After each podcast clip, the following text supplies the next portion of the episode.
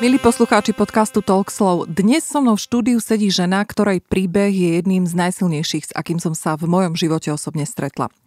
Čítala som ich veľa, ale keď dostanete možnosť stretnúť sa s daným človekom osobne, vzbudí to úplne iné emócie. U mňa určite. Volám sa Mária Bernátová a mojou dnešnou hostkou je bývalá investigatívna ekonomická novinárka pani Monika Ščevovicová.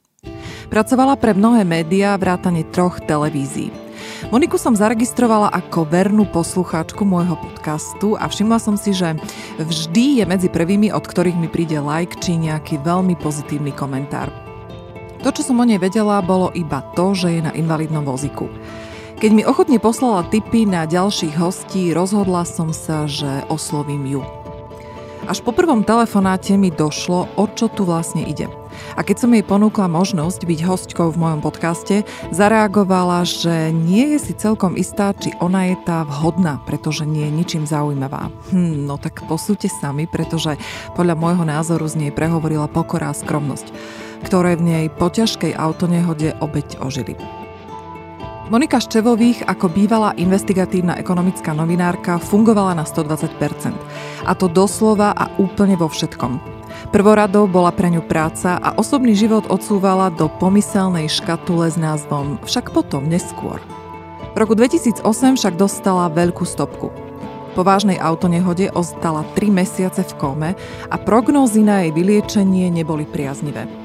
V komatickom stave mesiac bojovala s teplotou 41 stupňov Celzia a z rozprávania lekárov mi opisovala situácie, ako ju pravidelne ponárali do vane naplnenej ľadom, dávali jej ochladzovacie infúzie a na tvár jej fúkal ventilátor, aby sa teploty zrazili. Predpovede odborníkov hovorili jasnou rečou. Ak vôbec prežije, bude mentálne postihnutou ležiacou pacientkou. Monika dnes sedí oproti mne. Do nahrávacieho štúdia si to vyšlapala poctivo so mnou po svojich a ja vyjadrujem obrovskú vďaku a obdiv za to, že sa dnes rozhodla pustiť nás do jej najintimnejších častí svojho príbehu a života. Je ochotná rozprávať o témach, o ktorých na verejnosti ešte nehovorila a ja si veľmi želám, aby ste všetky hodnotenia, nech sú akékoľvek, odhodili za seba a započúvali sa do rozhovoru, ktorý je o oslave a zmysle života. Ako hovorí sama Monika, nie som učebnicový príklad, prepísala som všetko. No a ja už vás teraz všetkých so zvedavosťou, čo nám Monika prezradí a kde nás pustí, pozývam k samotnému rozhovoru.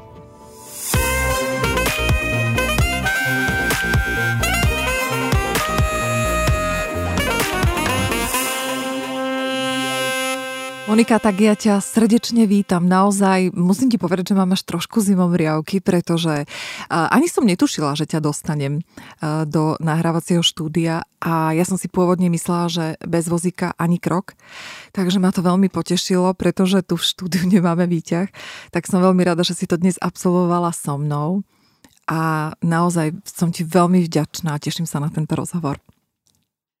Ďakujem za pozvanie a priznám sa, že keď som počula zase tvoj úvod, tak tú zimu mám ja, tie zimomriavky, pretože tak si ma zaujímavo opísala, že priznám sa, že kebyže to počúvam prvýkrát, tak by som si to veľmi rada vypočula, ten rozhovor s tou babou, čo všetko prežila, pretože zrazu, keď ti to niekto nastaví to zrkadlo, tak si zrazu uvedomujem, že čím všetkým som si vlastne ťažkým prešla, pretože ja som na tým nikdy neuvažovala, nerozmýšľala, ale ono to vychádza z mojej podstaty, že ja som nikdy neriešila cestu. Uh-huh. Ja už ako aj novinárka, ja som vždy riešila cieľ. Uh-huh. To znamená, že mňa zaujímala podstata. Uh-huh. A to bola vlastne tá moja povaha investigatívca, že mňa nezaujímali proste veci dookola, tie drobnosti, ale jednoducho vždy som išla k tomu jadru, k tej podstate, takže to mi zostalo vlastne aj po nehode, že keď sa rozhodnem pre niečo, tak idem za tým. Uh-huh. Toto je tá moja tvrdohlavosť, ale vedomá si vytrvalosť a to, ako som spomínala, že tieto 3 vlastnosti paradoxne vytáčali ľudí pred nehodou a po nehode mi to paradoxne zachránilo život. Dobre, Monika, poďme postupne, pretože ja už o tebe viem toho naozaj veľa, keďže sme mali dlhé rozhovory, ale teraz umožníme poslucháčom, aby sa do toho dostali a pochopili vlastne tú silu toho príbehu. Ty si povedala, že ľudia po kóme sú ako malé deti. Nanovo objavujú svet, ale hlavne sami seba. Ty si po prebratí prišla o stratu identity. Jediné, čo si pamätala, bolo meno, rodné číslo a dátum narodenia. A ako si spomenula aj teraz v úvode, využila si svoje danosti a schopnosti a v podstate si urobila doslova zo seba kauzu a začala si sa pýtať ľudí okolo seba. Aká si bola a všetko okolo toho. Aké to je, Monika, počúvať o sebe, keď si nemala možnosť to s ničím konfrontovať?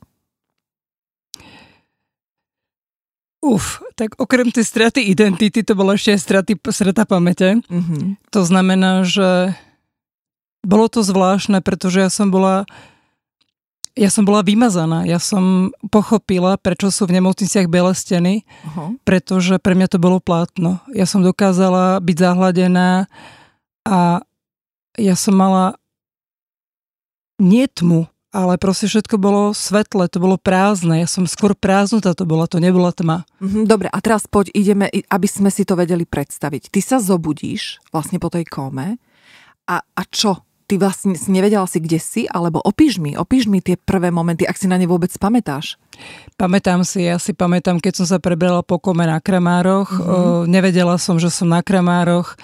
A mala som tracheu v krku, ležala som a ja si len pamätám, mne sa popromil v tom, že ja som si veľa vecí plietla so snami, to znamená, že nevedela som pre ne, aká je realita a je to zvláštne, pretože ja keď som sa prebrala, tak som tak pozerala po stenách a tak si pamätám na ten pocit, že aha, som v nemocnici, asi sa niečo stalo, ale som unavená, nebudem to teraz riešiť, až keď sa vyspím a zase som zaspala. Jasné.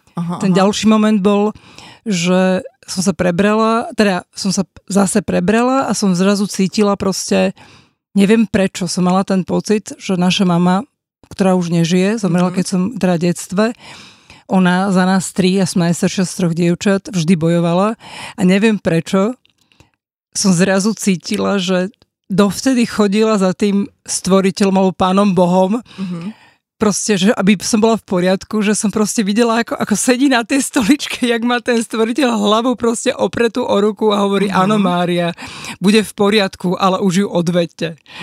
Neviem prečo, to som proste videla, že mama... Ale uvedomila si v tom momente, že mamina je už mŕtva? To sa ti vybavilo? To som vedela, ale to proste to som neriešila. Ja som riešila iba to, že ona toľko chodila za tým Bohom kvôli mne, že jednoducho on takto mnohé som mala proste ako videnie, že takto mal ruku proste podopretú hlavu rukou a hovorí, áno Mária, bude v poriadku, ale už ju odneste. No a ďalšia vec bola veľmi silná, že neviem prečo, ale ja som zrazu pocitila jednoducho tu na hrudi, ako keby som vedela, že Ježiš Kristus proste žil, bol človek a že to, čo nám hovorí cirkev, proste nie je pravda. Že to je politika. Ja to neviem vysvetliť. Ja bola viem, si veriaca predtým? Ja som mala vzťah s Bohom v prevádzkovej teplote. Áno, chápem. To znamená, že ja som ho rešpektovala, ja som vedela, že niečo tam hore existuje, ale som ho nevyhľadávala. Ale mala som rešpekt. Jasné. A neviem proste prečo, ja už to viem. No a len poviem, to som častokrát opakovala, bola som v kome, pamätám si, čo tam bolo. Ja som ho nevidela, nepočula, ale viem, že niečo hore existuje. To je jedno, ako to nazývame. Jasné, ide o vieru nejakú. Cítila som proste niečo, nejakú silu. No a už som to opisovala, že som videla chodbu, kde vlastne boli dvere, ja som vošla do jedných dverí a tam zrazu som videla svojich kamarátov, známych, ktorí klačali a modlili sa a zrazu hovorí, Pane, a tak proste pozerali smerom hore a hovoria, že Pane Bože, prosím ťa, neberi, radšej zober mňa. A ja som tak ticho zostala stáť a som tak rozmýšľala, že čo im šibe? Tak duchu si hovorím, že čo sa za mňa modlia, však majú vlastné problémy. A tak si potom hovorím, dobre, nebudem ich rušiť, to je ich vec. Som sa otočila v tichosti, odišla som. A zrazu bol vlastne tam môj synovec, ktorý mal v tom čase 5 rokov reálne, ale v tej kome mal 14, mal dlhé vlásky, volá sa Pascal. On bol od malička Mimi. A hovorím, Mimi, skús to. A hovorím, Pascal, to je strašne ťažké. Hovorím, neboj sa, skús to. A to bolo všetko. A ja som sa potom dozvedela, že ako keby ma sa snažil dostať na zem a dokonca jeden katolícky kňaz mi povedal, keď sme sa rozprávali, že je to zvláštne, že keby sa mi zjavila moja mama, tak sa už nevrátim. Predstav si. Čiže je to o tom, že vraj, že keď máme ísť naspäť, tak vždy niekto príde a vlastne ktorému dôveruješ človek a jednoducho ako keby ti pomáhal sa vrátiť naspäť. K týmto veciam som inklinovala aj prednehodou, takže to mi zostalo. Monika, kto bol prvý človek, prvá osoba, ktorá sa s tebou rozprávala o tvojej možno minulosti, o tom, kto si a čo si po tej kome? Kto to bol? Pamätáš si? Pamätám si na to, ako som obvolávala mojich kamarátov a pýtala som sa, aká som bola. Bezprostredne po tej prebrati? No to nebolo bezprostredne, ja som potom akože mňa previezli potom do Kováčovej a ja som vlastne postupne sa prebudzala, vlastne začala som rehabilitovať a začala som rozmýšľať.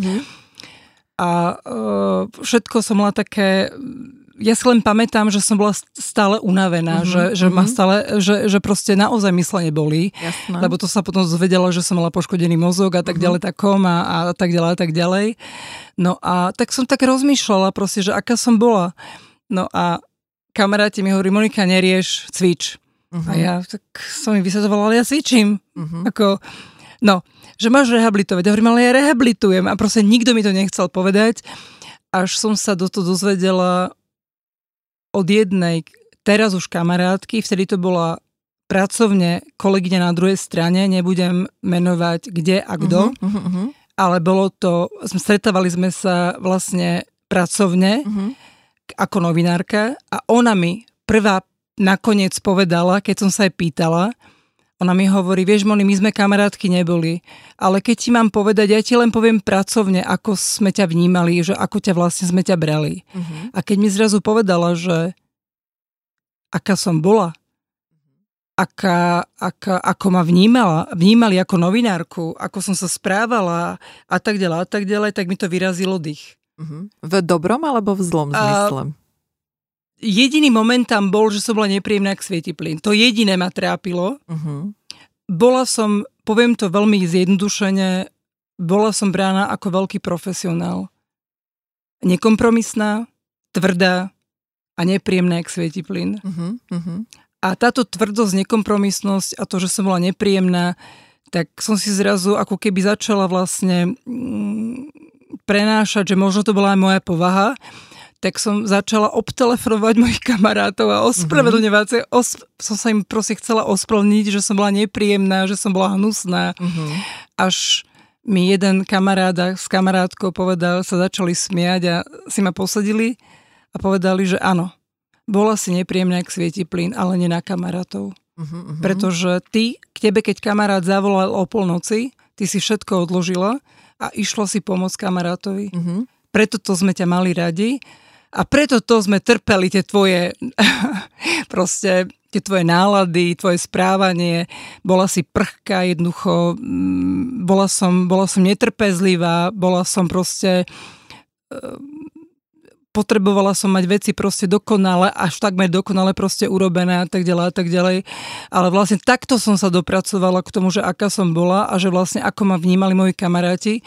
A môžem povedať, že si veľmi vážim to, že zostali mi po nehode v podstate kamaráti pri mne, s ktorými sa poznám 15-20 rokov, s ktorými si niečím prežili. Čo ma mrzí je to, že moji dve najbližšie osoby, ženy, ktoré mi pomáhali vlastne, jedna už je staršia žena, s ktorou som sa 20 rokov kamarátila a ďalšia, ktorá im pomohla, keď som bola v kóme a po nehode, tak jednoducho nepochopili situáciu a sa odo mňa jednoducho prestali so mnou komunikovať a jednoducho som zistila len to, že došlo k nedorozumeniu a že sa tam riešilo vlastne ego z ich strany. Čiže toto som vlastne si tým tiež musela prejsť, pretože v istom momente som zostala úplne sama. To boli moje dve najbližšie osoby a nerozumela som prečo. Čo som spravila takého, až som si potom začala uvedomovať proste, že... ono to vôbec ako ten stav, ktorý som mala, tak ono to zanecháva, keďže som to čítala na internete, psychické problémy, až psychiatrické, to znamená, že našla som si sama vlastne psychológa a počasom som zistila, že mu už to vlastne nepomáha, ten psychológ. Až teda som sčítala, že aha, psychiatria, čo ja som mala predsudky nielen pred psychologom, ale pred psychiatriou, ale keďže som sa chcela normálne zerať do bežného života, lebo to ma hnalo. Mm-hmm. To bolo vlastne mojím hnacím motorom, že nebyť na obťaž. Mm-hmm. Nezostať, jednoducho byť závislá na niekom. Ja som z toho šalela. Mm-hmm. Ja som chcela byť samostatná. Veľa vecí je možné o tebe prečítať na nete a preto tieto témy nechcem otvárať, to znamená okolo autonehody, ako vznikla, to nech si každý prečíta sama, urobí si svoj úsudok. Čo mňa zaujíma, keď už ťa mám tu ako hostku, je presne to posolstvo tej ženskosti. To, že žena, ktorá je na invalidnom vozíku, ja to hovorím na invalidnom vozíku, pretože je to súčasťou tvojho života, mňa zaujíma tá sila, ktorá sa nazbiera v tých ženách, ktorá sa nazbierala konkrétne v tebe, pretože tento podcast je tvoj príbeh. A preto som už aj na začiatku povedala, že budem trošku sa prerybkávať aj do takých oblastí, ktoré si ešte nikde nespomenula. No a teda naznačím úplne takú tú prvú. Ty si spomínala, že si nepamätala ani to, s kým a či vôbec si mala sex. Zistila si to s odstupom času? Ono to bolo ešte lepšie, lebo ja som si nepamätala ani sexuálne polohy. Aha. To znamená, že ja som si kúpila vo výpredaji Kamasutru, priznám sa dobrovoľne, bez mučenia. A ja som to listovala, aby som vlastne zistila, že o čom je sex. No to si ja neviem predstaviť inak, že nevieš polohy, že nebolo to ani také, že ti nejaký prirodzený, vieš, knoflíček sa tam zapol, že nič vôbec. Jediný prirodzený knoflíček bol, že som sa rada boskávala. To jediné som si pamätala. A pamätám si, že môj kamarát bol rozkošný, no dneska už rozkošný, vtedy som sa rozplakala, lebo mi hovorí, drahá, ja som stratu pamäti nemal a tiež si pamätám, s kým som trtkala. A ja som sa rozplakala a hovorí, môžem sa lutovať, o žene nemáš nárok. A ja som nevedela, ale hovorím proste, ja som zrazu začala si uvedomovať, že lebo s invalidným vozíkom sa nedá vyrovnať. To je blbosť. S tým sa treba iba naučiť žiť. A ja stále hovorím, že vy zdraví dvojnohí, ako rýchlo sa z nejakou vecou dokážete naučiť. No, prečo ja sa vám lusknutím prstom naučiť žiť s invalidným vozíkom? To nie je sranda. No ale naučila som sa, bola som najprv v začiatku nepríjemná k svietiplín, to je pravda. Pochopila... Počkaj, nie, k tomu sa vrátime. Poďme mi pekne naspäť. Áno, dobre. Tak čo, zistila si s odstupom času, že kto bol ten šťastlivec, s ktorým si ten sex mala a či si ho vôbec mala? Postupne sa to objavovalo, ale ja som to potom vôbec neriešila. Ja som vlastne zistila, že skôr inú vec som začala zisťovať, že či vôbec ja môžem mať sex. A ja som možno pôsobila ako taká radodajka, pretože... Počkaj, to teraz akože kedy? Keď už na tom vozíku? Áno. No tak daj, toto začína byť zaujímavé. Áno, mala som také obdobie. Kedy som to absolútne zracionalizovala a povedala som si, že tým, že som mala dolamanú panvu a posunutú ju mám, krivú, nakrivo položenú, dolamanú trikrát, tlačí mi proste nie na ženské veci, ale na močáky, preto mám problém vlastne s inkontinenciou. A tak som si povedala, že po tom všetkom, čo som bola aj rozbitá čínskej račky, že či vôbec môžem mať sex, či môžem vôbec niečo cítiť. No a tak som rozmýšľala, že čo spravím. A keďže neviem, ako... A teraz som tak si robila srandu, že či pôjdem na Krížnu, bolo mi povedané, že Krížna už je zrušená, ale že sa dá ísť tam, kde je Slovnaft. Tak som rozmýšľala, že no dobre, a čo tam tie devy? Hovorím, neutlčujú ma, keď ma tam bude na vozíku, že došla konkurencia. Tak potom mi hovorili chalani, že to by si bola prekvapená, že je veľký záujem o také typy, ako si ty, tak im padla sánka. A ja hovorím, tak dobre. To ja neviem, túto informáciu. No to som ani ja nevedela, tak som povedala, že popri tých, tak hovorím, a smud má čistú, voňavú a namalovanú, hovorím tú babu. Presne to mi napadlo, no, ako presne, prvé, lebo ja keď som si predstavila, že tam tie baby proste ani zubná pasta, ani proste nejaká hygiena a že, no proste už som mala dosť veľkú bujnú fantáziu, ale nakoniec, keďže som stretávala, proste, ja som nevedela mať sex s kamarátmi, to bola moja zásada aj pred nehodou, to som nevedela vôbec. Mm-hmm. A keď som teraz stretávala iných mužov, tak jednoducho nevedela som, ja som bola strašne neohrabaná, lebo ja som vlastne bola ako dieťa po tej kóme. Mne kamarátka povedala, že vlastne ty si panna. Áno. Lebo som sa druhýkrát narodila. Hovorím, vidíš? A ešte aj pána z pamäte, vieš, že si ani nič nepamätáš. No veď práve to a ja som si chcela proste vyskúšať aspoň tie niektoré sexuálne polohy proste a vyskúšať si, či môžem cítiť vo vnútri v sebe penis proste. Jasné. Hovorím, ja som sa v tomto, no mám taký pocit, že bolo to absolútne pre tých chlapov neromantické a všetko mi zdrálo proste, to sa zlaklo. Aha. Nie, že by som sa na nich vrhala, ale... Vysielala som veľmi zlé signály, také nepríjemné, keďže som v tom nevedela chodiť. Tak také testery, vieš, ty si ich možno brala ako testera, oni potrebovali niečo úplne iné, že? No, ja som si vtedy pripadala čisto. A neviem, či povedať prostitútka, proste ja som to nechcela peniaze, ja som to chcela iba vyskúšať. Vedomá prostitútka. Aha, to je zaujímavé. Vedomá, áno, aj na to aj krásna kniha. To som, ale ja som sa tak naozaj cítila, ja som... Je to úplne v poriadku. Vôbec by mi to nič nerobilo, že by som striedala tých chlapov, pretože mne išlo čisto o ten sex. Áno, o to, aby si to zistila. Aby som to zistila, to je všetko. Že či vlastne skúsila všetky tie polohy a či vôbec vlastne som schopná niečo cítiť. A priznám sa, že keď som sa pýtala ruského neurológa v Adeli v Piešťanoch, či môže mať orgazmus, lebo som mala poškodený mozog. Jasné. Tak Dmitrij Kolesnikov zostal, najprv sa začervenal, ináč veľmi sympatický neurológ a veľmi múdry chalan, teda lekár, áno.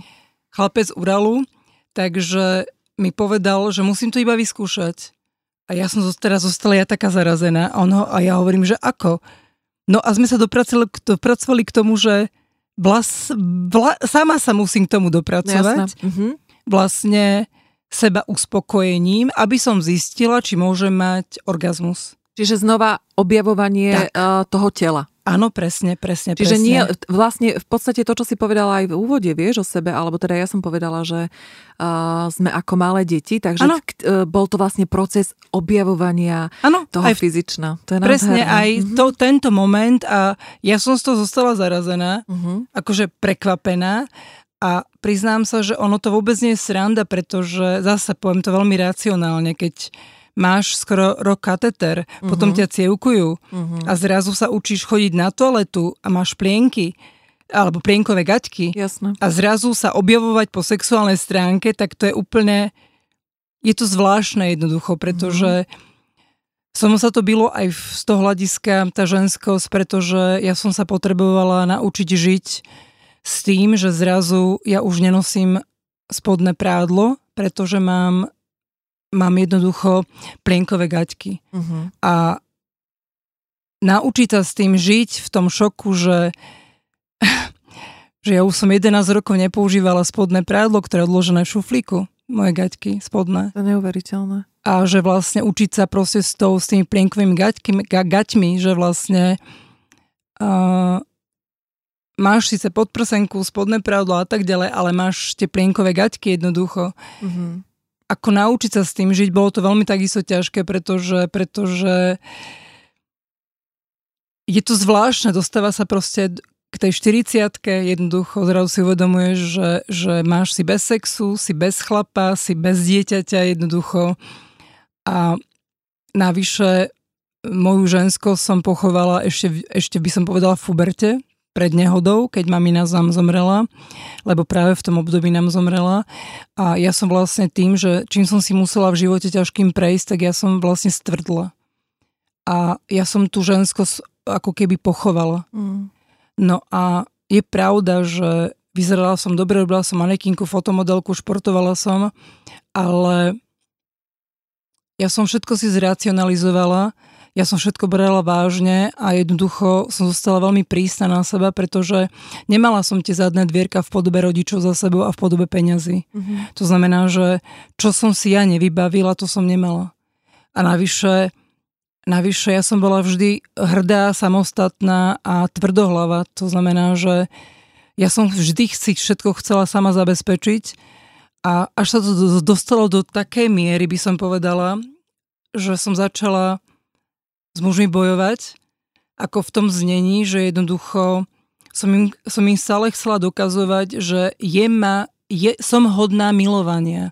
Lebo som schopná, lebo som proste dobrá v tom, čo robím. Áno, ale to hovoríš pred nehodou. Áno, pred nehodou, áno. A tým, že si vyzerala veľmi pekne, videla som fotky. Inak musím sa vrátiť normálne, Monika, že si ma umlčala na chvíľu. A normálne mi vybehla slza, ti poviem úplne teraz na rovinu, pretože ja som sa skúsila na chvíľu vžiť počas toho, ako som ťa počúvala, fakt do situácie, že 11 rokov nemám proste sexy nohavičky.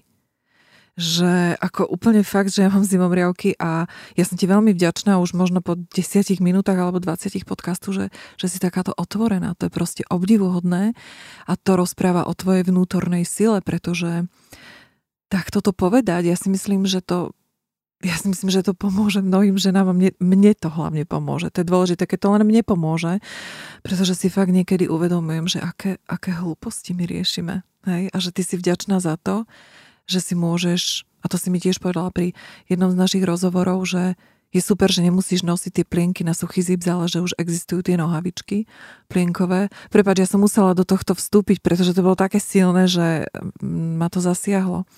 Dobre, poďme, aby sme to rozplynuli. Taký ten žiaľ trošku. Z mojej strany teda. Takže vrátime sa k tým rokom tej krásnej modelky, pretože áno, poukážeme na to, že tá tvrdosť v tebe bola a tá vlastne tú ženskosť absolútne zrazila na kolená. Nechám ťa rozprávať. Tak áno, mne to dokonca hovorili aj moji kamaráti, ktorí... Keďže som začala potom neskôr ako novinárka organizovať útorkovice, u mňa sa vlastne každý útorok pilo, ja som varila, fajčilo a také debatné krúžky boli až do rána, by som povedala. Tak niekoľko razy chalani povedali, proste kamaráti, že Moni, že ty si tvrdšia než my, že tebe hrabe. Mm-hmm. Ja som si to neuvedomovala proste, ja som jednoducho mala niečo vytýčené, ja som za tým šla a to bola tá moja nekompromisná tvrdosť a jednoducho... Ja teraz hovorím, že ja som snímala Rýchy sveta v podobe Kaos pred nehodou. No a tam hore ma ten najvyšší stvoriteľ zastavil, komplet resetol, preto tá strata pamäti a identity. Mm-hmm. Vypol si odkazovač a išli riešiť vás. Pri mne mával rukou, že ona to zvládne. Uh-huh. A tým ma nechal. Darmo som ja kopala nožičkami a plakala, búchala, či to zvládnem. Ale vedel, že to zvládnem. Uh-huh. Čiže všetko to, čo sa mi stalo aj po nehode a čo mi porobili iní ľudia, moji kvázi kolegovia, tak som si uvedomila jednu vec, že my neuveriteľným spôsobom riešime svoje ego. Absolútne sme neempatickí. Dobre, daj mi k tomuto viac. Mhm. Daj mi k tomuto viac, že riešime svoje ego. Rozmeň to úplne na drobné, lebo toto je zaujímavá vec, ktorú podľa mňa veľa ľudí rieši, ale len sa to tak prejde, akože riešime svoje ego. Rozober mi to na drobné. Nechcú mať problémy. Oni nevedia proste, aj keď toho človeka poznajú, vieš, lebo ja som nebola cudzí človek pre tých ľudí. Mm-hmm. Oni ma poznali pred nehodou. Mm-hmm. Len ja som si uvedomila, že mňa zrazu videli ľudia po nehode a mňa toku nepoznali. Uh-huh. Nechápali podstatu. Ja som si vlastne uvedomila, že si neuvedomili moju podstatu. Mm-hmm. Lebo kamaráti podaktorí, s ktorými som teda nerobila, oni vedeli, aká moja podstata. Vedeli, že treba mi dať len šancu. Uh-huh. Vedeli, že som dravá, že som tvrdohlavá, že to je o tej šanci, jednoducho. Čiže nemali tí kolegovia pochopenie, trpezlivosť? Nie, uh-huh. Absolútne. Uh-huh. Pretože to je tak, že potom prichádzajú tie obligátne výhovorky typu, ale môj šéf, ale vieš uh-huh. vedenie, ale vieš, tu to je niečo. A toto je zase... Lebo keď niekto chce a vie sa postaviť a vie byť principiálny, tak nájde spôsob, toto je to, čo chýba. Chýba u ľudí tá principiálnosť a nielen u ľudí, u politikov vôbec. Stratilo sa to. Proste, ja tomu hovorím, robí sa zhubiriť. Niečo sa povie, ale niečo iné sa urobí. Jasné. A potom vlastne zistí, že stretávaš osobnostné sračky, ktoré jednoducho sa zosypú pri niečom, ale vedia robiť proste pózy smerom von. Ale je to tak proste, že potom to vyzerá tak, ako to vyzerá, ale ja som preto povedala, že zase byť chápajúcejší z vyššieho princípu, spomenula som si na to z prednehody, mňa to vždy vytáčalo. Keď mi občas niekto povedal, že vieš, mala by si byť chápajúca z vyššieho princípu, tak som sa vždy urazila, hovorím do prdela a tí ľudia prečo nerozmýšľajú? Uh-huh. Prečo mám ja rozmýšľať? Uh-huh. Mne bolo povedané preto, lebo tebe je toho dané viac. Uh-huh. Lebo ty to vidíš. Áno, len potom sa ťažko robí rozhovor a práca s ostatnými, ktorí to nevidia, vieš, lebo to je zbytočné potom mať ten dar toho. Samozrejme, však o to mi išlo, ale ja som si uvedomila, že vekom prichádza vlastné ohodnotenie a ja som si uvedomila až paradoxne po nehode svoju vlastnú hodnotu. Uvedomila som si, že som stratila komplexy až na invalidnom vozíku. Dobre, poďme k tým komplexom. Aké komplexy si mala predtým? Keď si bola nazveme to zdravá a chodiaca. Áno, ja som si proste neverila, lebo... V čom? Neverila si vo vizáži, v tom, aké máš kvality? Vôbec vo vizáži, neverila som si, čo sa týka mužov. Ja som proste bola bez nejakého sebavedomia, pretože väčšine som o niečo musela bojovať, väčšine som niekomu niečo musela dokazovať. Uh-huh. A to, keď vlastne ty, keď niekoho kritizuješ, ty, keď niekoho trestáš za niečo a stále mu niečo kladieš, aby si uvedomil, aby sa snažil. Uh-huh. My sme s ním prechádzali už od detstva. Takže ťa poznačilo určite to, čo poznačilo sa stalo. Proste po maminej smrti, kedy mamiňa rodina proste a tak ďalej. Boli sme 3 deti, proste 3 dievčatá v puberte, otec, ktorý to nezvládal. Každý z nás riešil maminu smrť po svojom. A bol rok 88, s nami nikto nepracoval, žiaden psychológ. Sociálku len zaujímalo to, čo presne dnes, nič sa nezmenilo za tých 30 rokov. Len zaujímalo len to, či máme uverené a upratané. Ale to, že zostal chlap 45-ročný s 3 dospievajúcimi deťmi, to nikoho netrápilo. Na školách? Nikoho. Ani na mojej strednej škole, ani Eriku, keď potom po roku vyrazili zo strednej školy proste, lebo ju to poznačilo psychicky. To bolo to, že to bolo strašné ten rok 88-89, takže ja som potom na nejaký čas tiež hľadala vlastne to v drogách, to si ľudia nájdu na internete, to nie je problém. Prešla som si proste veľa... Počkaj, bola si drogov závislá? Áno, istý čas som bola na pervitíne. Hej. Áno, tam som hľadala, ja som už pochopila, prečo ľudia berú drogy, teda mladí ľudia. Vieš prečo? No, neviem. Hľadajú vlastne ako keby rodinu. Ja som hľadala rodinu, ja som chcela niekam patriť, tak to poviem. Takže začleniť sa do nejakej skupiny a našla si tých drogových závislých. A našla som ju a oni ťa neriešia. Jasné. Jediná starosť je nájsť a mať jednoducho dávku, to je celé. A občas sa tam porozprávať proste. To je celé, ale si niekam patrila. A nevadilo ti, že si tam nemala podporu, pomoc od toho. Proste si len bola začlenená. Áno. Čiže potreba patriť niekde. A to som pochopila už vtedy, že vlastne prečo berú drogy paradoxne extrémy. Buď z chudobných rodín, alebo extrémne bohatých. Stredná trieda neberú drogy, decka. A v jednom prípade extrémne chudobných alebo extrémne bohatých, lebo chcú niekam patriť tie decka dospievajúce. Lebo je o nich nezáujem. U bohatých preto, lebo riešia vlastné problémy rodičia. U tých, čo nemajú peniaze, riešia zase robotu a nemajú čas za tie deti. To je celé, lebo je o nich nezáujem. A ten nezáujem potom ten človek, alebo z nudy zase, ale ja hovorím o tom nezáujme, ktorý je veľmi, veľmi dôležitý a ja som bola v puberte jednoducho. A dostala si sa z toho sama, takže opäť sa prejavili tie tvoje schopnosti vnútorné. A tá sila. Áno. Paradoxne ma na to upozornil psychológ, ktorý si prečítal so mnou rozhovor, ktorý bol Karol Sudor, veľmi dobrý. Ešte vtedy v smečku. Je to takisto na internete, lebo Karolovi sa nehovorí nie. Vytiahol zo mňa také veci, že v podstate o čom nevedeli ani novinári, pretože ja som dovtedy vôbec o mojej drogovej minulosti z pubertálneho obdobia nehovorila. A vlastne aj to, ako ma to ovplyvnilo, ako som vnímala vlastne spolužiaci ako vnímali mňa, ako som vyhlásila vojnu Bohu a tak ďalej a tak ďalej. No proste, jak ma to vôbec celkovo ovplyvnilo, prečo som stvrdla, prečo som zostala nekompromisná, tvrdá a prečo som vlastne išla za svojím a tak ďalej a tak ďalej a tak ďalej. A ja som si uvedomovala jednoducho, že mne nikto iný nepomôže, že musím si pomôcť jednoducho sama. Po prípade, ja som bola taká, aj čo sa týkalo novinárčiny, že ja som nebola hrdina v tom, že iba ja sám a samostatná bojová jednotka, keď som tak pôsobila, ale ja som si rada nechala poradiť. To znamená, že aj v tomto, keď som sa hľadala a chcela som sa posunúť ďalej a mala som nejaký problém, ja som hľadala odpovede, hľadala som pomoc, len po tej revolúcii nefungovali tak tí sociológovia alebo psychológovia alebo psychoterapeuti, pretože okamžite ma chceli riešiť v Pezinku. To si pamätám po tej revolúcii.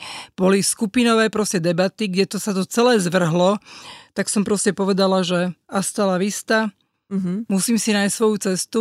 No a začala som čítať vlastne, začala som byť vnímavá v tom, že počúvala som starších ľudí, počúvala som príbehy, pozerala som filmy. Jednoducho som sa učila a bola som špongia, nasávala som vlastne skúsenosti iných ľudí, pretože cez to som sa vlastne učila. No a cez vlastné chyby. Ale naučila som sa brať zodpovednosť do svojej chyby. Ja som si v istom momente pred nehodou uvedomila, že odteraz to, čo urobím, sa budem snažiť urobiť v danej situácii najlepšie, lebo odmietam si potom neskôr vyčítať, že som to mohla spraviť inak. Áno. A to bolo tak tvrdé, že to mi zostalo. Čiže ty žiješ presne, ako si aj povedala v niektorom rozhovore, žiješ tu a teraz. Áno. Pre mnohých ľudí táto veta je podľa mňa dosť nezrozumiteľná a prišla sem na Slovensko, možno, že sa mýlim, ale ja to zaznamenávam, s príchodom knihy od Eckharta Tolleho Sila prítomného okamihu. A vtedy všetci začali teda riešiť to tu a teraz. Neviem, poznáš tú knihu? Niečo mi to hovorí. Pošlem ti presne ten názov.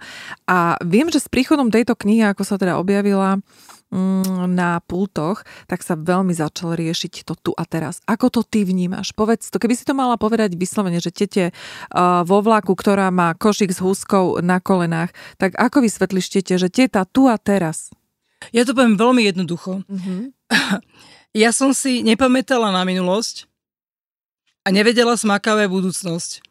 Čiže ja som mala v tom totálny bordel. Čiže ja som si uvedomila, že pokiaľ sa nechcem zblázniť, tak som si uvedomila, že ja sa musím naučiť žiť tu a teraz, pretože ako čo mám teraz strácať energiu nad tým a hľadať, čo bolo, keď si to nepamätám? Jasné. Alebo začať riešiť to, čo bude, keď neviem, čo bude, lebo neviem, ako sa bude odviať môj zdravotný stav. Ja som si zase tá racionalita u mňa, čo vždy bola, a to je moja podstata, jednoducho som sa zase zracionalizoval a hovorím si, že ja som vlastne, presne jak ty hovoríš, že ja som vlastne jak si všelijakých ezoterických vlastne vln, že tu a teraz. A ja som zrazu začala si čítať všetky tie citáty. A ja som si uvedomila, že a do prčic, oni sú neuveriteľne pravdivé. Ja som si ich zrazu začala úplne inak uvedomovať. A vieš, kedy sa najlepšie uvedomujú? Keď sa pri nich človek zastaví a číta tak, ich tu a teraz. Tak. Ten moment, keď si naozaj precíti, že o čom to je, áno. Tak preto som vlastne aj ja chcela, aby si nám povedala, že čo je to tu a teraz, lebo každý povie, že teraz v prítomnosti, ale veľa ľudí nevie, čo to znamená. Zastaviť sa. No. Ako to je celé a je to nepredstaviteľné, ale neriešiť. Ja som celý život proste bola v pohybe, ja som furt niečo riešila a hlavne, keď mi niečo zavrtalo v hlave, niečo, čo som potrebovala vyriešiť, je to proste, ja som dovtedy sa nad tým trápila a som to proste nevyriešila. Ale to som práve chcela povedať, že po tej kóme a po tom všetkom tom strašnom úraze, ja som mala krvácanie mozgu, opuch mozgu.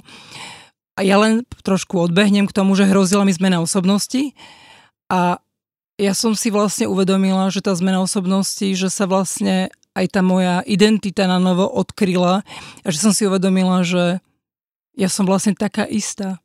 Že ja len s tým rozdielom, že som nepríjemná jak svieti plyn, som priama. A mám to papier, mám ako diagnózu. Počkaj, ako diagnózu máš teraz? Že máš ja mám emočnú nestabilitu. To znamená, že na mňa, keď je vyvíjaný nejaký tlak, ja vyletím. Mm-hmm. Ale ja som zistila, že to aj bežný človek vyletí, keď je po to. To aj ja si robím srandu. No, ale ja mám na to papier. Aha. Ja mám na to diagnózu. Mm-hmm.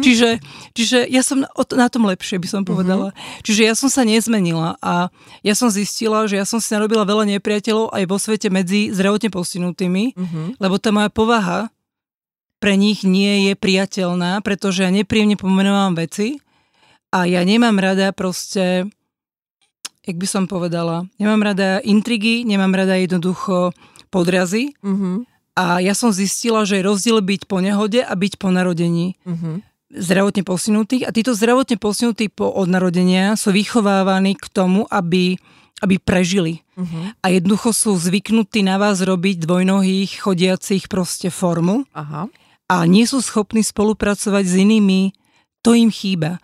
Neboli naučení spolupracovať s inými zdravotne postihnutými. A buď ich vykradajú im nápady, alebo ich podrážajú. Čiže idú nekompromisne cez no samozrejme, pretože boli k tomu vychovávaní. Prežiť. No a navyše tam funguje ego. To znamená, že ak im nie sú schopní konfrontácie, to znamená, ak ich konfrontuje s niečím, tak ti zdrhnú. A potom je to urazené ego, a potom začnú riešiť to, že ich neuznávaš, že jednoducho si ich nevážiš a neviem čo, no proste je to, jak by som povedala, ja sa na to pozerám úplne inak. Ja dokážem s človekom výjsť, ale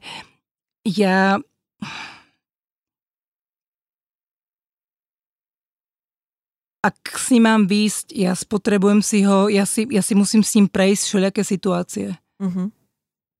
Či sú a hlavne nepríjemné, pretože tam tá nepríjemná situácia podobne vlastne preverí človeka, do akej miery, aký má hodnotový rebríček, ako sa vie zachovať, aký vie mať postoje. A to je pre mňa, mňa nezaujímajú slova a reči. Ale u mňa sa ukáže až situácia toho daného človeka, aký je. No tak ty si sama príkladom toho, že keby to bolo len o rečiach, tak tu už dávno nie si. Áno. Ale prehovorilo to tá tvoja vôľa a vlastne činy. Monika, späť k tvojej ženskosti. Tá ma zaujíma najviac. Je veľa žien, zdravých žien, ktoré je single, nevedia si nájsť muža, sú samé, nevedia žiť samé so sebou. 2 mesiace bez chlapa je proste úplne že nepredstaviteľné a neznesiteľné. Čo tak k tomu môžeš povedať ty? Žena, ktorá je na invalidnom vozíku, žena, ktorá má 3 ochrnutia, končatín si hovorila? 3 končatín, nohy a pravá ruka, dočasné ochrnutia. No. Tak povedz mi, že čo sa žene, čo sa tebe potom ženie tou hlavou? Tak ja som s tým dlho bojovala, pozor, to nie je také jednoduché, pretože to moje poškodenie mozgu je vlastne, má aj psychiatrickú diagnózu, preto ja chodím na psychoterapiu ku psychiatričke. To znamená, sme to rozoberali, ja som takisto nad tým prechádzala, rozmýšľala som nad tým a vlastne to ženstvo sa postupne otvorilo v tom, že som si začala vlastne sa venovať sama sebe, to znamená, že to bola pedikúra, manikúra, kaderník, jednoducho, že som upravená, ale to bolo aj predtým, že som bola zvyknutá ako novinárka, či už to bolo v denníkoch, keď som robila, alebo v časopise plus 7 dní jednoducho, alebo či som bola v televízii, ja som vždy chodila upravená, ja sa to bola zvyknutá. To znamená, že paradoxne je to, že ja nemám trvalú invaliditu, len ako príklad, teraz poviem, a ja chodím každé 3 roky vlastne na preskúšanie, či ako to povedať, a ja tam vždy idem upravená. A ostatní tam dojdú takí celí zúbožení, zničení. Čiže to je rarita, hej? Keď žena... No boli som prekvapení, pretože väčšinou tam chodia ako kvôli invalidite, aby mu nezobrali, tak jednoducho chodia zničený a zubožený. A ja tam chodím upravená, vyvoňaná, proste namalovaná. Čo ja som naposledy povedala tam pred tým doktorom, že ja sa ospravedlňujem, že im tu kazím proste priemer, ale že ja som tak zvyknutá chodiť spred nehody proste jednoducho, že keď ja už idem von, tak nepôjdem v teplákoch a nepôjdem smradlavá, špinavá. Ja som na to zvyknutá. Čiže No dobré, ale ty máš skúsenosť s tými ostatnými dámami, ktoré takto skončili, že automaticky s tým úrazom alebo s tým fyzickým obmedzením klesá aj strata o seba? Nie. Teda záujem? Nie, ja som príjemne prekvapená práve, že čo poznám kočky, ktoré sú aj od narodenia alebo po úraze, tak ja si ich veľmi vážim preto, lebo my keď sa stretneme kedykoľvek, tak baby sú upravené, baby jednoducho dobre vyzerajú, proste dbajú na seba, čiže mne sa aj páči, keď vidím nejakú vozičkárku jednoducho, ktorú zbadám náhodou a je upravená. Mne sa to veľmi páči. Proste jednoducho, ktorá má nejaké šmrncovné topánky, ako jednoducho, alebo dobrý make-up, jednoducho, nejaké dobré oblečenie, jednoducho, že nestrácajú, že to je to, že sú na vozíku, to je naša súčasť. Ale to neznamená, že treba byť obeťou okolnosti a jednoducho sa uzavrieť a mať depresie a neviem čo. Jednoducho, ja hovorím jednu vec, že akékoľvek nešťastie sa staneš buď obeťou okolnosti a mrčíš do vankúša, alebo si tvorcom vlastnej reality. To je na tebe, ako sa rozhodneš. A ináč to platí pre všetkých ľudí. Ale áno, to je úplne, jedno, akékoľvek nešťastie. Ako, zober si, Mária, že predstav si, čo sa tebe všetko stalo, bo čo poznáš, ty, ak si povedala, že kamarátky a tak ďalej. No to, ja som na to takisto prišla, že to je jedno, či máš auto nehodu. Hej. No a teraz čo? Ja som sa s tým tiež musela naučiť žiť. Tiež som si vyskúšala všelijaké proste vzťahy, ako áno, aj tie sexuálne. Už som na to prišla. Vyskúšala som si aj ten sex a tak ďalej. Čiže o tom to celé je, že posúvať sa ďalej a hlavne nájsť si zmysel. Ja som vždy bola taká, že ja som vždy musela robiť niečo, čo mi dávalo zmysel. Ja som už ako dieťa sa nevedela nudiť. Ja som buď niečo vyvádzala, alebo som niečo objavovala, alebo som proste len tak niečo sledovala a som si riešila svoj svet jednoducho, ale ja som potrebovala vždy niečo robiť, čo má zmysel. A ja som dlho rozmýšľala, že čomu sa budem venovať, až som teda objavila, že som sa rozhodla si založiť občianske združenie Pomoc človeku. Rozhodla som sa vlastne venovať vzdelávaniu zdravotne postihnutých. No a nakoniec som sa rozhodla v 46 rokoch znova študovať. No a teraz chodím vlastne do Trnavy na Filozofickú fakultu, odbor etnológia a blízkovýchodné štúdia. A rozhodla som sa venovať jednoducho Blízkému východu, tejto problematike, pretože mňa to oslovilo pred 4 rokmi, ak bola tá veľká kauza a kríza, čo sa týkalo Sýria a Iraku. Tak ma to zaujímalo ako novinárku, pretože mňa nezaujímali mainstreamové správy. Mňa nezaujímali proste jednoducho tieto... Ja som chcela vedieť podstatu. Ano. A ja som zrazu zistila tú históriu toho Blízkeho východu, ako vlastne fungovala, jak sa Blízky východ v krčme po prvej svetovej vojne rozkreslil a rozdelil. Prečo sa vlastne tiahnu Kurdi cez Turecko, Irak, Irán a kade tade. Jak sa vlastne kmeňovo, že vlastne islám alebo islamisti sú vlastne kmeňové národy. Prečo tam nie je možné založiť vlastne demokraciu, lebo na to nie sú stavaní ani myslením, ani jednoducho tými historickými udalosťami. Mňa to nenormálne oslovilo. A minulý týždeň som bola prvý týždeň na prednáškach, teraz pôjdem druhý týždeň. Zatiaľ nelutujem, pretože mňa to fascinuje, pretože presne je to moja podstata. Ja chcem vedieť podstatu toho. Čiže opäť si našla niečo, čo ťa baví a ja nadviažem na to... takými Arabmi, čo sme sa rozprávali, to ma veľmi zaujíma. Monika sa už teraz usmieva. Ty si povedala, že na Arabov nedám dopustiť. Pretože oni mi pomohli pochopiť, aj teda vďaka ním som pochopila tú ženskosť. Áno. Ja to hovorím v rámci srandy, pretože mala som v odzovkách šťastie, proste, že som komunikovala, si písala s Arabmi, lebo stratou pamäti som zabudla anglicky, rusky a česky. Čeština sa obnovila, ruština detto, ale angličtina sa postupne obnovuje. No čiže ja som s nimi komunikovala vlastne aj cez Skype vlastne a tak ďalej, aj rozprávala hlavne, aj písala. A čo bolo tým, že ja vždy ja po nejakom čase poviem tomu chlapovi, keď teda sa bavíme, že aby vedel teda, s kým sa rozpráva, že teda není len fotka, ale že som, nepovedala som, že som postihnutá, ale povedala zdravotne postihnutá alebo znevýhodnená, ale povedala som, že mám problém s nohami, že používam buď barlo alebo vozík No a paradoxne, čo slovenskí muži zareagovali tak všelijak divne, až nakoniec v tejto debate vždy to nejak vycúvali z nej, tak reakcia Arabov bola jednoznačne u každého rovnaká, že či môže mať sex. A ja hovorím, že áno, no problém. A išlo sa ďalej. A ja som sa začala schutiť smiať, že toto im stačilo na to a oni sa zrazu so mnou rozprávali ako so ženou. Oni chceli poznať, oni vlastne zvládali môj naturel, moju povahu a jednoducho som bavila ako so ženou. Oni prestali zrazu riešiť to, že mám problém s chodením. Dobre, ale čo to je, že bavili sa so mnou ako so ženou? Bavili sme sa proste o bežných veciach. Bavili sme sa o tom, čo robím, bavili sme sa o tom, čo som robila, čomu som sa venovala jednoducho, čo by som chcela robiť, ako a tak ďalej, potom vlastne, samozrejme, že sa to stále hnalo k tým sexuálnym veciam a tak ďalej, ale ja ako... Tak to je zase prirodzené, povedzme si. Je to, áno, prirodzené, len pre mňa to bolo také dosť ťažké, tak ja som sa vždy snažila vysvetliť proste, že ešte na to nie som ako toto, ale... Mala som jednu takú kvázi internetový vzťah proste s cudzincom, že sme si proste písali a čo bolo úžasné, že sme si takmer volali každý deň. Čiže som sa začala učiť anglicky a bavili sme sa o bežných veciach, čo sme robili, čomu sa venujeme a tak ďalej. Že som sa pýtala, či by si vedel predstaviť život na Slovensku. On povedal, že nie. Bavili sme sa, že by som chcela našu videokrajinu, že by som chcela vidieť.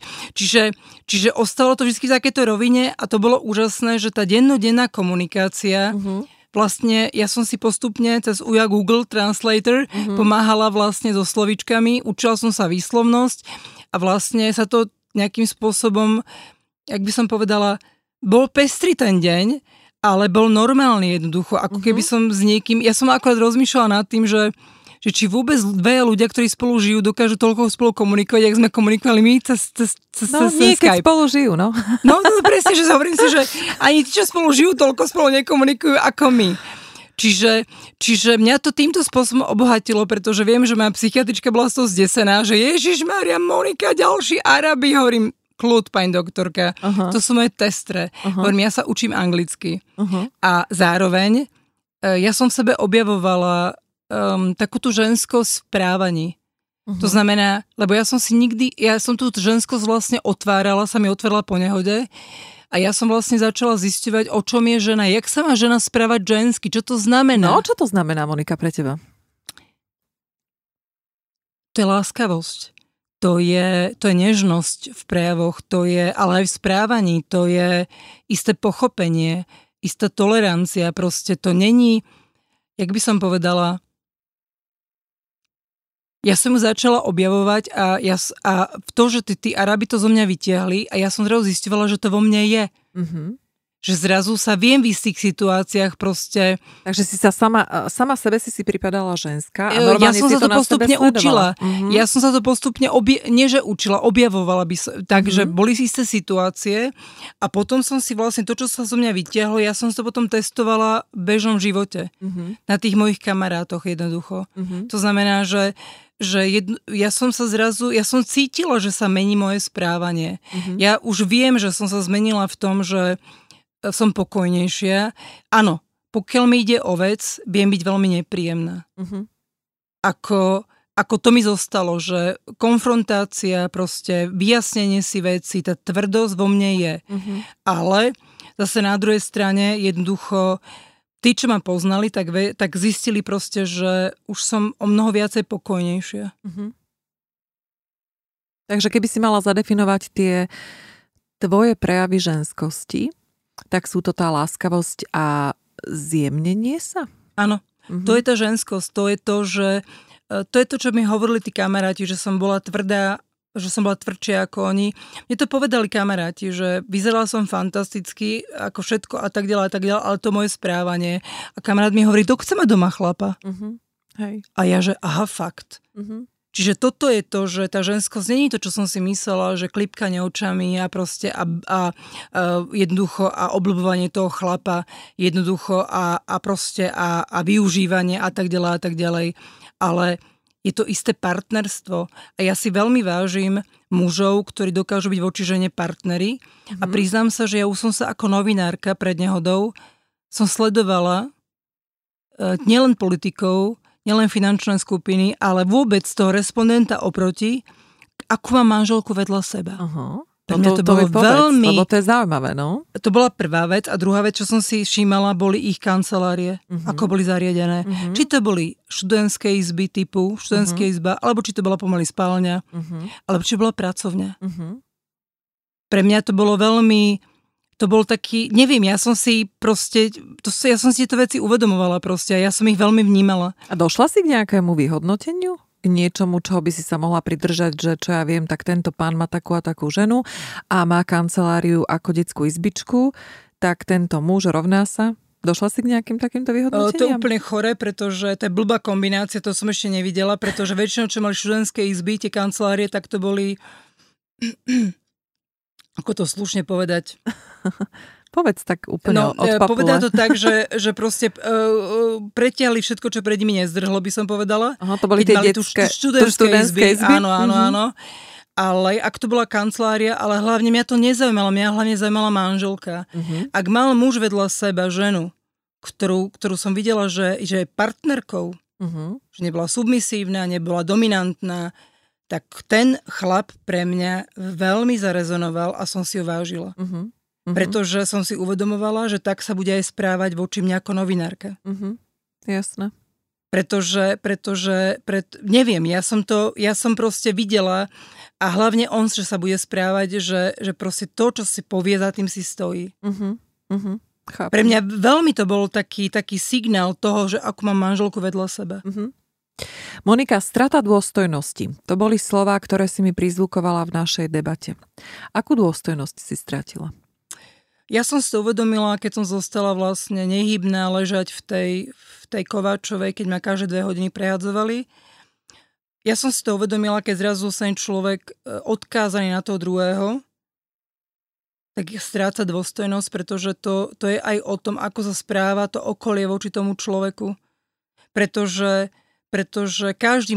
nie každý zvládne. Už som pochopila, prečo sú ľudia zlí, keď ostanú, lebo sú nervózni zo seba. Oni nie sú nervózni na teba. A to som už konečne pochopila. Oni sú nervózni zo seba, preto sú takí zlí. Preto začnú brať drogy, piť alkohol, lebo sa s tým vyrovnať, alebo sa s tým naučiť žiť. Toto je ťažké.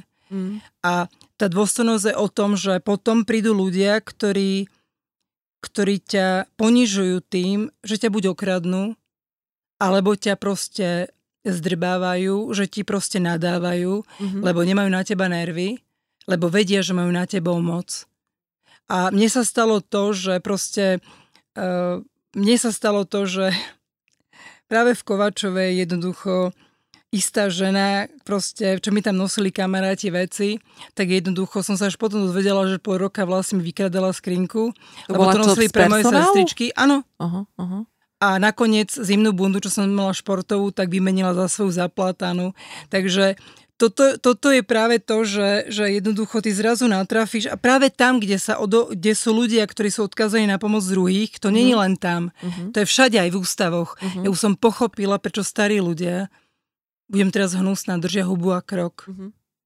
Pretože vedia, že keď budú mrnčať a budú robiť problémy, tak jednoducho o nich nebe postarané. Poviem ako príklad. Mne umývali zuby. A ja som si jazykom skontrolovala proste, že ja neviem automaticky, že umytý zub, neumytý, umytý, nezumytý. Ozvala som sa, na druhý deň som nemala tie zuby umyté. A nepomohla ti žiadna sťažnosť, predpokladám. Samozrejme, že nie, pretože nie som jediná na tom oddelení. Už potom máš iné odpovede na to. Čiže každý chce mať robotu konečne spravenú. Nepotrebuje mať nervy, nepotrebuje mať proste niekoho, kto sa väčšine ozýva, sťažuje. O tom to celé je, čiže asi tak nejak. A dávajú ti ľudia aj v súčasnosti pocítiť, že si menej cená len preto, lebo máš handicap? Vnímaš to tak? Nie. Je to o tom, ako sa ty cítiš? Je to o tom, ako lebo ja nie. Pretože ja keď niekam prídem, ja sa hrábem do tej spoločnosti. Keď ja chcem byť niekde medzi tými zdravými dvojnohými, ja chcem byť nejaké spoločnosti, tak ja tam idem a ja nemám problém sa správať proste v tej spoločnosti. A poprípade už konečne viem si aj požiadať o pomoc, čo som predtým nevedela.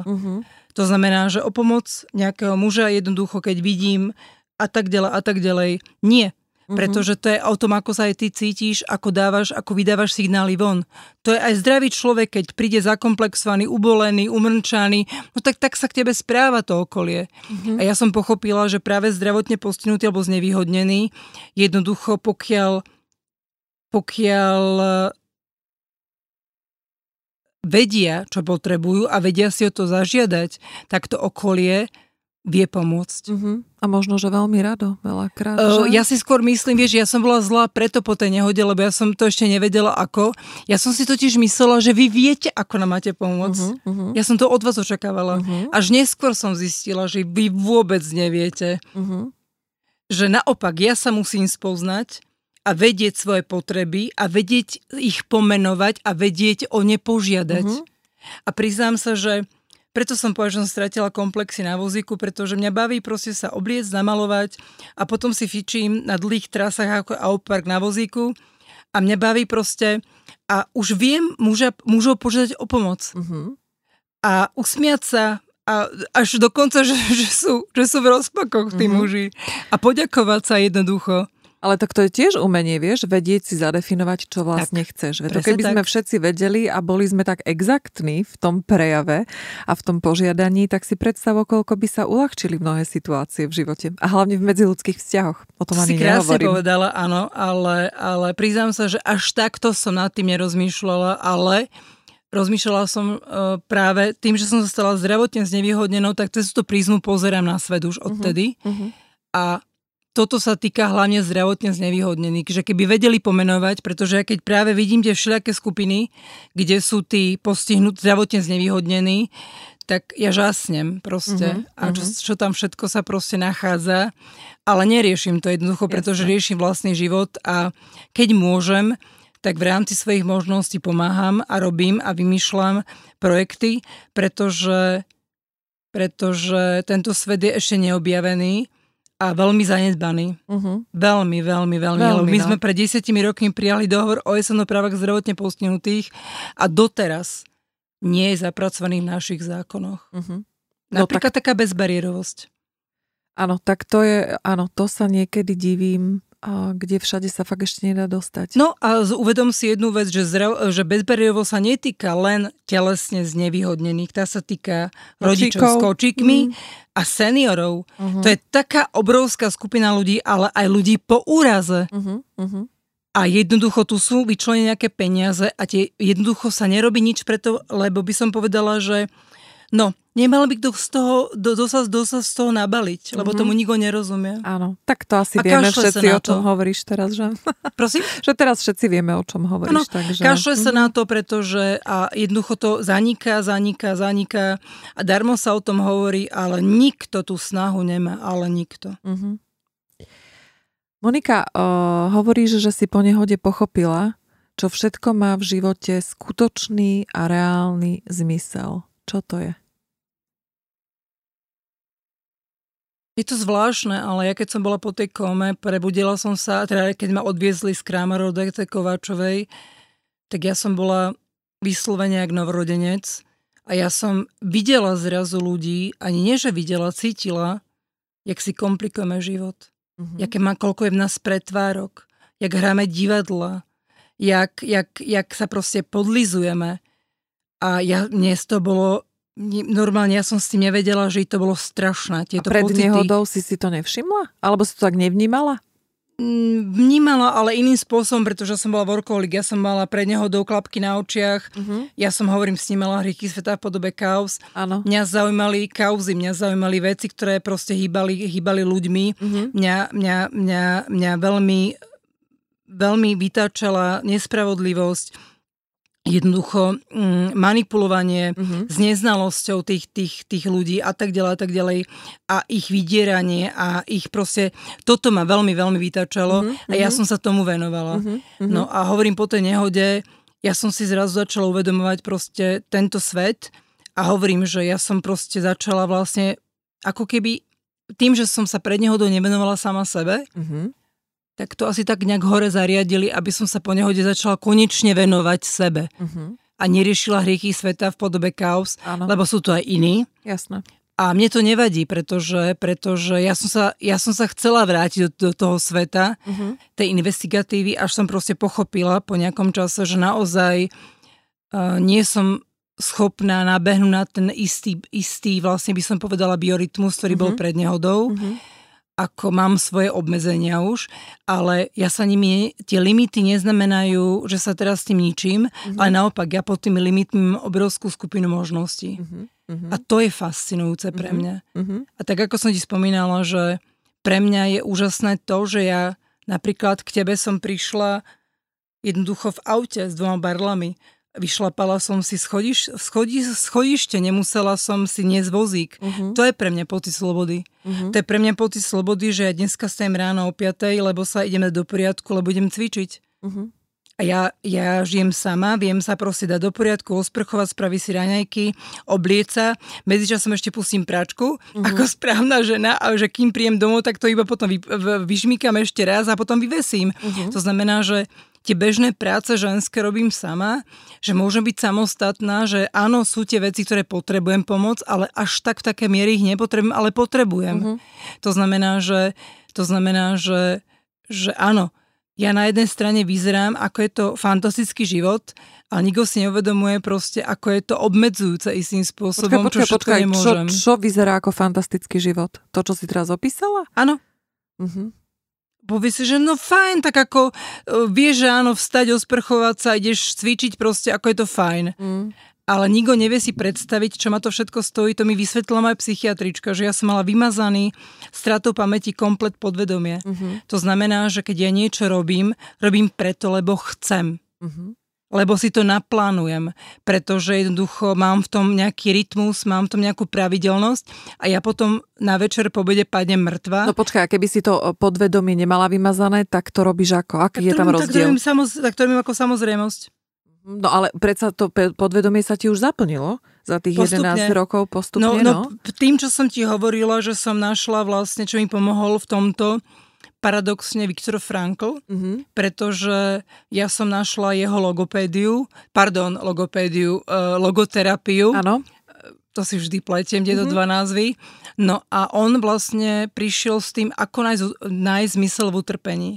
A ja keď som si prečítala, čím všetkým, on prišiel s tým princípom, ako nájsť zmysel v utrpení, pravidelnosťou. Systematicky pravidelnosťou, mať veci naplánované. A tým ma fascinovalo to, že on práve v tom koncentračnom tábore, aby tí jeho spoluväzni nepodľahli byť obeťou okolností, spravil im režim. A ja som si takto robila režim v Kováčovej. Brala som ako personál ako bachárov, ostatných ako spoluväzňov a ja som si takisto robila, ja som sa takto vlastne sama začala uvedomovať a trénovať a samokoučovať, že teraz máme raňajky, teraz pôjdeme procedúry, teraz toto. A ja som, keď som prišla domov po 2 rokoch vlastne behania po všetkých tých rehabilitačných zariadeniach a hlavne po tom, čo som 2 roky nevedela, čo mi vlastne je, lebo mi len kamaráti povedali, že nie som ochrnutá a nič viacej. Mne nikto nepovedal, čo mi je. A len mi stále bolo nadávané, že som tlstá a že nič nerobím a že som lenivá. Ináč motivačné, ak divá svinia, skutočne. Ale to je jedno. Až som sa proste dozvedela, že vďaka tomu, aké som robila športy, kickbox, judo, squash a tak ďalej, volejbal, tak mi bolo povedané ruským jedným profesorom v Piešťanoch, že nie je problémy, to sú všetko koordinačné športy. A keď som prišla k tomu fešákovi, neurologovi Dmitrovi Kolesníkovi, tak hovorí: Monika, svaly majú svoju pamäť. Cvič. To je výsledok. A pamätám si na to, ako mi pred 10 rokmi pozeral 9 rokmi moje papiere, čím všetko som si prešla, zostal zarazený a hovorí: Monika, čo ty si prežilo 1% ľudí na svete. Ja som sa rozplakala, prišiel ku mne a hovorí: ty musíš byť naša. A ja hovorím: Dmitrij Smala, mne už to povedali Srbi. A toto je to, že on vlastne zistil moju podstatu, že tým, že som športovala, že mňa len treba vlastne koučovať. Mňa treba viesť. A ja som taká vlastne bola pred nehodou. Mňa trebalo iba usmerniť. Uh-huh. Preto sa o mne hovorilo, že som neredená strela krátko do letu. Uh-huh. Uh-huh. Mňa len trebalo usmerniť. Uh-huh. A ja už som potom išla. A toto Rusi presne objavili vo mne a ja som to, čo vytiahli Rusi, začala na sebe takto pracovať. To znamená, čo som nazbierala skúsenosti v Adeli v Piešťanoch, preniesla som si tú pravidelnosť cvičenia sem a dnes mám už druhého rehabilitačného trénera, chodím do fitka, kde hodinu cvičím vlastne s vlastným telom rehabilitačne, potom mám 20 minút bicyklujem a potom 20 minút chodím na páse a trikrát do týždňa a každý ten deň, keď necvičím, tak chodím, teda doma bicyklujem. Čiže aby som stále bola vlastne v pohybe, pretože jednoducho mne by potom naozaj hrozilo to, že by som bola ten trvalý ležiak. Jak ty hovoríš, nie, že to si mala byť, že mentolka, to kým som pochopila, že čo to bolo, tak to bola taká vsúka. Monika, poslednú otázku mám pre teba. Ja som si dnes umyselne nepripravila ani štvorlistok, pretože som vedela, že v podstate celý tento rozhovor je jeden štvorlistok, jeden za druhým. Takže posledná otázka, keďže čas nás už nepustí. Je niečo, čo by si si povedala, že vďaka stavu, v ktorom som teraz, vďaka nehode, som získala niečo, čo si myslím, že by som bez tohto stavu nezískala?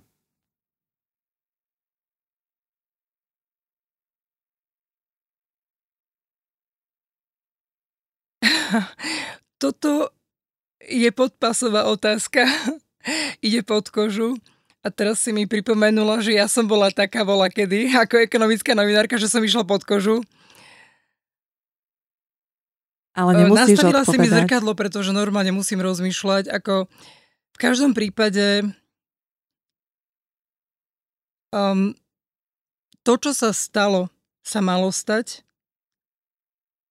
Bolo mi povedané, že už som sa rútila ako novinárka do veľmi nebezpečných vecí. To je jedna vec. Druhá vec je to, že objavila som v sebe vďaka tomuto všetkému. Áno, hovorím vďaka. Naozaj, aký som človek. Objavila som v sebe svoju ženskosť a jednoducho svoje hodnoty jednoducho. Ja som veľmi vďačná mojim rodičom za tú principiálnosť, pretože ja som si ja len poviem toľko, že ja som po tej strate pamäti a identity, ja som si začala spomínať na veci, čo ma učili rodičia v detstve. A preto som začala aj hovoriť mojim kamarátom, že nebojte sa, učte svoje deti principiálnosti a istým zásadám. Pretože príde situácia v živote vašich detí, kedy už bude iba na nich, či sa podľa toho rozhodnú alebo nie. Ale bude to v nich, pretože toto zostalo vo mne a ja som na tom začala budovať svoju novú identitu. A zistila som vlastne, ako som už spomínala na začiatku, že vlastne som sa nezmenila a ja len to ukončím tým, že mne raz napísal proste do Messengera na Facebooku kamarát, ktorý im povedal, že wow, Moni, aký som rád, že tak sa ľudia menia po tej 40-ke, že som z toho zničená, že keď čítam tvoje pičujúce statusy, tak som taký rád, že sa nezmenila. Tak som mu napísala, že drahý môj, že ja len zistím, že aká som bola a keď zistím, že som bola celkom fasa baba, tak sa meniť nebudem, neboj sa.